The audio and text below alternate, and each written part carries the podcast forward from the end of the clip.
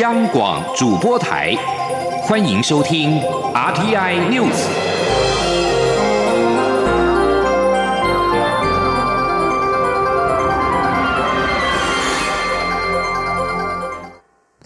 各位好，我是主播王玉伟，欢迎收听这节央广主播台提供给您的 RTI News 新闻。首先带您关注台美关系。继美国参议院外委会九月通过台北法案，多位众议员在十八号也在众议院提出了对应法案。提案人匡熙恒表示，台美关系很重要，美方需竭尽所能让台湾民主与经济强健。美国共和党籍众议员匡熙恒十八号表示，他与其他四位跨党派的众议员已经提出台湾友邦国际保护及加强倡议法案，简称台北法案。他表示，四十年前他曾经在台湾担任传教士，让他有机会了解区域历史及文化。而今天，他仍然致力于为台湾及台湾人民发声。众院十八号所提的台北法案与参院九月无异议通过的版本大致相同。两院法案皆表示，美国行政部门在适当情况且符合美国利益之下，对于采取严重或重大行动对台湾造成伤害的国家，应该考虑降低与该国的经济、安全与外交接触。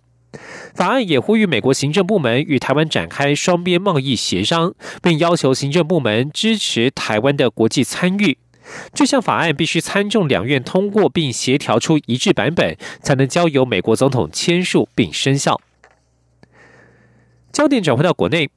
为了振兴客家文化，中央与多个地方政府联合举办的“浪漫台三线艺术季”今天盛大开跑，蔡英文总统并出席开幕式凯道内山日的活动。总统表示，浪漫台三线艺术季是客家文艺复兴的里程碑，透过创新与艺术，把逐渐消失的客家文化变成吸引观光的在地产业。未来政府将会举办全球第一届世界客家博览会，让全世界看到台湾的客家文化。前天记者刘玉秋的采访报道。为了让全民更深刻了解客家文化，由客委会策划，横跨北桃竹苗五县市十乡镇一百五十公里的艺术飨宴——浪漫台三线艺术季，十九号在总统府前的凯达格兰大道上，以晒出两千五百颗柿子大型地景装置艺术拉开序幕，并邀请蔡英文总统、客委会主委李永德、新竹县长杨文科等贵宾出席凯道内山日开幕式活动。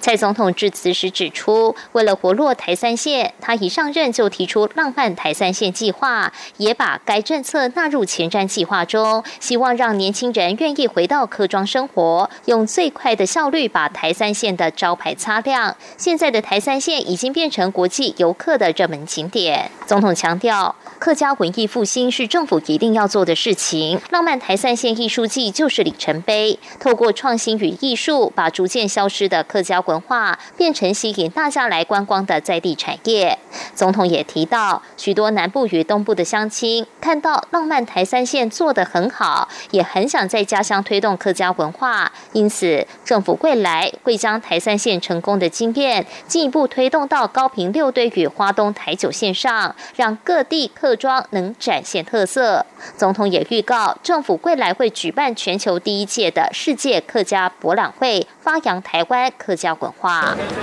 那未来呢？我们还会办理全球的第一届的世界客家博览会，把客家三六九，也就是我们台山线、六堆还有台九线的精华集结起来，让全世界都看到台湾的客家文化。科委会主委李永德也说，浪漫台三线艺术季是集结所有一流的艺术家，以客家传统元素运用科技与新的观念，共同创作的艺术展演，是客家文艺复兴的展现。凯道内山日是由国际地景艺术家林顺龙策划，以千棵桂竹插成中央山脉意象，用稻草铺成稻田，总统府前广场瞬间变身为客家庄。而首度中央与地方联合举办的浪漫台三线艺术季。长达五十八天，将邀请国内外超过五十组艺术家与设计师，翻转九个客家小镇。民众不妨趁着秋高气爽的时分，到台三线做客，感受客家的浪漫。中央广播电台记者卢秋采访报道。而推动观光，政府目前是多管齐下，配合扩大秋冬国旅第二波奖励补助。经济部从九月十六号起加码发给自由行旅客每房新台币两百元的夜市抵用券，带动国旅消费的效应开始显现。经济部中部办公室。郭坤明主任在今天表示，双十连假过后这几天回收近十万张的夜市抵用券，目前全台的回收数量已经大约有三十万张。郭坤明表示，其中以花莲东大门夜市回收及增加的业绩最多，另外像是宜兰罗东、台中逢甲、嘉义文化路、高雄六合、基隆庙口、台东观光夜市等等，也都是高人气指标。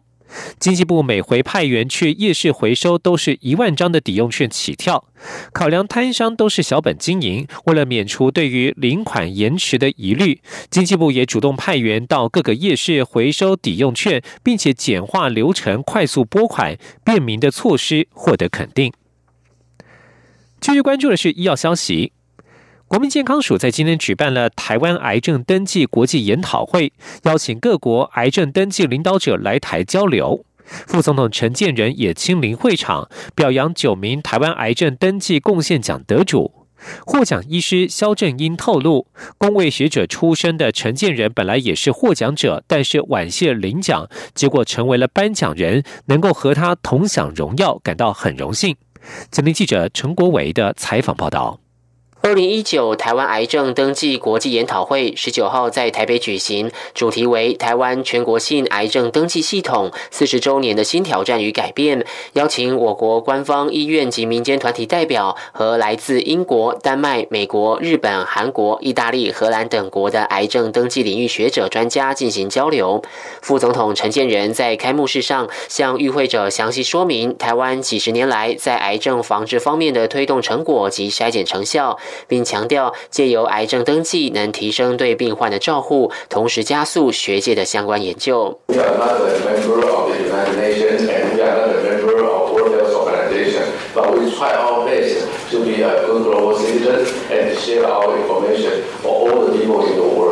台湾从一九七九年建制全国性的癌症登记资料库，到今年正好满四十年，国民健康署首度设立癌症登记贡献奖，表扬九位幕后英雄，包括首创医院癌症登记的台北荣总癌病中心前主任陈光耀，活用癌症登记数据提升医疗品质的台大公卫学院荣誉教授赖美淑，以及精进癌症登记资料应用价值的台北荣总主治医师肖正英等人，由副总统在会。会中一一表扬，肖正英表示，他很高兴自己在癌灯的领域中对台湾有所贡献。我是很觉得很荣幸可以被得到这个奖啊。其实陈建仁副总统他也是得奖者。你看到为什么这一次是九个？其实有本来是第十位是陈建仁副总统。啊，我其实可以跟他当做同样的获奖者，自己是真的非常很荣幸荣耀。国健署指出，台湾最早的癌症登记可以追溯到一九七零年，当时是以医院为基础的登记系统。到了一九七九年，发展为以人口为基础的系统，并在二零零二年开始登记癌症级别资料，进而分析癌症的级别存活率。在各界的努力下，我国癌症登记资料完整率高达百分之九十八，已达到北美癌症登记评鉴为特优登记单位的百分之九十五的标准，成效卓著。中央广播电台记者陈国伟台北采访报道：使用胃药的患者要注意下面这一则讯息。今年九月，知名国际大厂胃药善胃德被验出含有微量致癌疑虑的不纯物 NDMA，全台含有雷尼替丁成分的药品预防性下架。食药署在今天公布最新调查结果，共二十三项四百二十批胃药必须在一个月之内完成回收。食药署也指出，胃药当中的不纯物质并不是厂商刻意添加，产生不纯物的原因仍有待厘清。在二十三项药品当中，葛兰素善胃的注射液、安保胃膜一定一百五十公司、瑞宁注射液两百五十毫克等等，都早已启动了回收作业。即位服饰的部分药品也在全面自主回收的行列。虽然要回收的药物繁多，但是洪国登表示，许多药物早在一个月之前就已经下架，而且市面上也有可取代的药物，民众用药不会受到影响。继续关注的是两岸消息。涉嫌在台湾杀害女友的香港男子陈同佳，表达出狱之后愿意来到台湾自首。香港警方在昨天致函台湾刑事局，转达陈同佳自首的意愿。刑事局今天指出，已经收到香港方面来函，会提供合法且必要的协助。陈同佳致函香港行政长官林郑月娥，表达决定出狱之后愿意赴台自首，并请特别行政区政府协助安排相关手续。香港警务处在昨晚致函台湾刑事警察局，转达陈同佳自首的意愿，同时向台湾方面表示，香港方面会协助陈同佳做出相关的安排，并且提供一切所需要合法且可行的协助。刑事局今天指出，由于过去并没有相关的类似案例，后续会持续与相关单位讨论研议，并且提供合法且必要的协助。去年二月，二十岁香港女子潘小颖与当时十九岁的陈同佳在台北共度情人节，却遭到陈同佳杀害。为了引渡陈同佳赴台接受调查，港府在今年初提出修订逃犯条例，但有关修订同时适用于中国大陆与澳门，引起大规模的反送中运动。而经历反送中运动冲击之后，香港行政长官林郑月娥在今天坦言，港府在反修例刚开始的时候，没有更好的掌握民情民意，该负上责任。待风波过后，不排除班底改组的可能性。有不少学者、专家及政界人士指出，林郑月娥面对反送中运动的冲击，唯一倚靠的是警方来止暴制乱，其他政府部门不作为。一些部门的公务员甚至反对林郑月娥，令她成为了孤家寡人。另外，就在香港九龙大游行即将在周末登场之际，林郑月娥今天还表示支持香港警方使用武力。他说不会让警方孤军奋战。这场游行强调重组警队等诉求，原定二十号举办，十八号遭到港警发出了反对通知书。香港民政表示，此举是斩脚趾必杀虫，也就是因噎废食的意思，并且表示已经提出上诉。关心国际消息，英国首相强生的脱欧协议十九号将迈向最后一关，预料将在当地时间下午两点三十分过后，台湾时间今天晚间的九点三十分开始进行投票，决定英国是否能够在万圣节和欧盟分手。不过，由于北爱民主联盟党尚未松口支持脱欧协议的前景不明。而强生如果要闯关成功，需要三百二十票，保守党目前只有两百八十八席，因此北爱民主联盟党 DUP 的支持实习尤尤其的重要。然而从现实面来看，不止有党 DUP 可能投下反对票，所有的在野党也都不支持强生的协议。而这项协议其实和失败过三次的美伊版本没有太大差异，只是去除了最具有争议的边境保障措施。而强生政府为了争取议员投下赞成票，今天发出声明向议员们保证，只要通过脱欧协议，会让国会在后续与欧盟的贸易、劳工权利谈判上拥有发言权。